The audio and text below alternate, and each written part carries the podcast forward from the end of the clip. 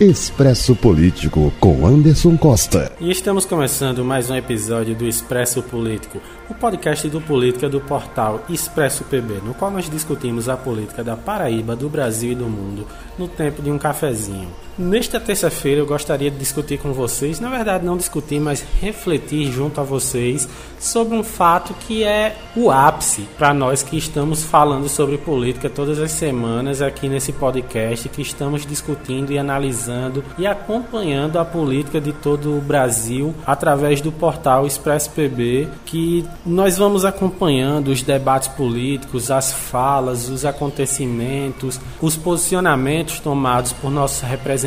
públicos, a ação desses representantes públicos quando eles possuem o poder. Então, assim, esta semana é aquele momento central, é aquele momento nevrálgico através do qual toda a política pulsa no Brasil, porque este, esta semana, mais especificamente neste domingo, nós vivenciaremos as eleições municipais, na qual o povo brasileiro elegerá os representantes públicos nas câmaras municipais e nas prefeituras, que conduzirão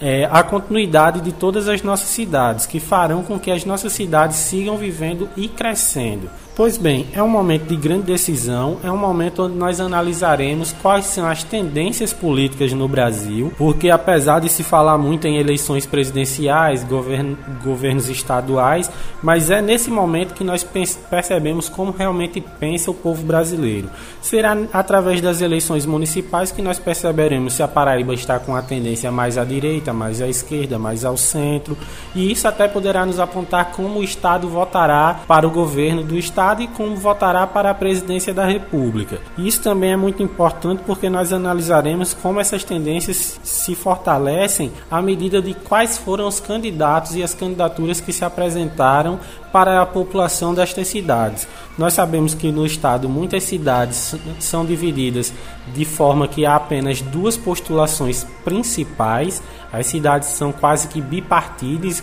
a modelo muito semelhante aos Estados Unidos, em que há mais candidaturas, mas que de fato apenas dois candidatos disputam realmente os postos majoritários. Então, assim, aqui na nossa, no nosso estado teremos que analisar como irão se compor as câmaras municipais, como em nosso estado passarão a se compor as prefeituras, porque é aquela questão, cidades vizinhas, elas muitas vezes podem comungar entre si, ter projetos e desejos futuros. Mas caso essas cidades se tornem verdadeiras ilhas, cercadas por grupos rivais, por pensamentos rivais, por partidos que não dialogam entre si, isso poderá ser toda uma questão muito complicada. Ao mesmo tempo que vamos dizer, se o governador João Azevedo eleger muitos aliados esse ano, ele terá um grande passo para poder se reeleger daqui a dois anos. Caso algum, alguma tendência de oposição ao governador consiga eleger muitos aliados, é, João Azevedo ele terá que criar já de agora um movimento para conseguir virar esses votos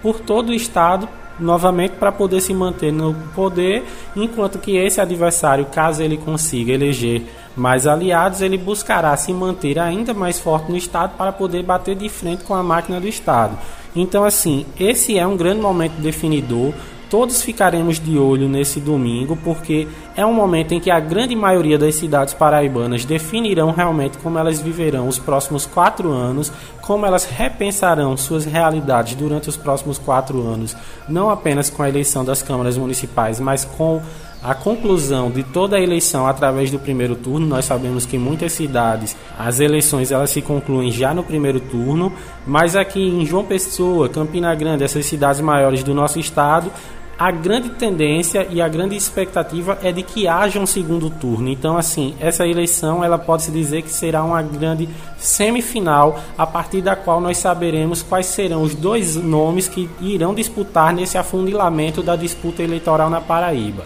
E através desse afunilamento nós também teremos uma disputa nova, reiniciada, reenganjada e que nós poderemos analisar quais serão as grandes tendências que irão brilhar no nosso estado, porque João Pessoa e Campina Grande são duas cidades que servem quase que um farol para o nosso estado. Então, assim, em Campina Grande, quais serão as tendências? Será que Romero Rodrigues conseguirá fazer a continuidade do seu governo através de Bruno Cunha Lima? Será que a oposição figurará completa na, no segundo turno, assim reprovando completamente o governo de Romero Rodrigues para Campina Grande, então teremos que analisar quais serão os nomes que disputarão, já que em João Pessoa, qual será a tendência? Será que Luciano Cartacho conseguirá fazer a sua continuidade através de Edilma Freire no segundo turno? Será que serão nomes que não representam o nome de Luciano Cartacho que estarão presentes? Será que será o bolsonarista e muito popular dentre a população mais carente da nossa cidade, Nilvan Ferreira? Será que teremos o ex-governador Cícero Lucena, que já foi prefeito de João Pessoa em duas oportunidades,